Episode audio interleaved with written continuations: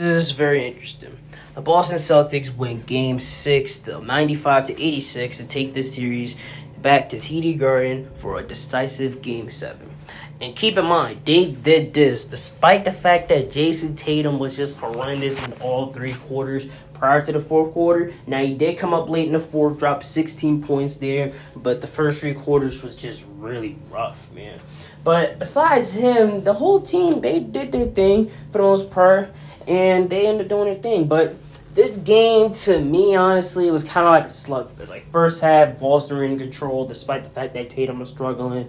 Then, especially in the second half, Philly, they did end up coming back, especially in the third quarter. They ended up getting the lead. However, in the fourth quarter, the Boston Celtics, especially Jayson Tatum, he just came up huge, started making big shots down the stretch. That honestly surprised the Boston Celtics crowd.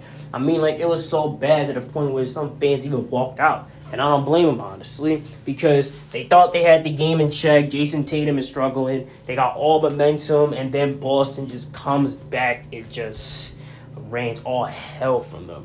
But I think the main adjustment that I noticed in this game was the fact that Coach Joe Mazzulla of the Boston Celtics, he put in Robert Williams to replace Derek White, and which ended up working as they needed some size, some physicality on Embiid. And it ended up working as they ended up out-rebounding Philly forty-four to thirty-two. And also another thing, the fact that Boston shot really well from deep. And they shot forty-three percent from deep to Philly, which they only shot twenty-three percent from deep, which is just, let's just keep it a beat, just really bad. Now, going into this series, I had like a fifty-fifty split. I say whoever wanted it more would probably win it. But now, this Game seven is going to be interesting. There's a lot on the line. Joel Embiid won his first M V P. Can they close out? Can Doc Rivers finally get off his reputation as being one of the most overrated coaches in N B A history?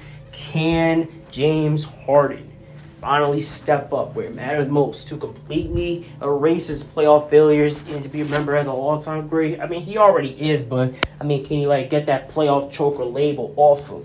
Can he do that? So those are the answers I have. But this Game seven is going to be very interesting. I'm looking forward to it. And may the best team wins. Anyway, I'll see you guys later.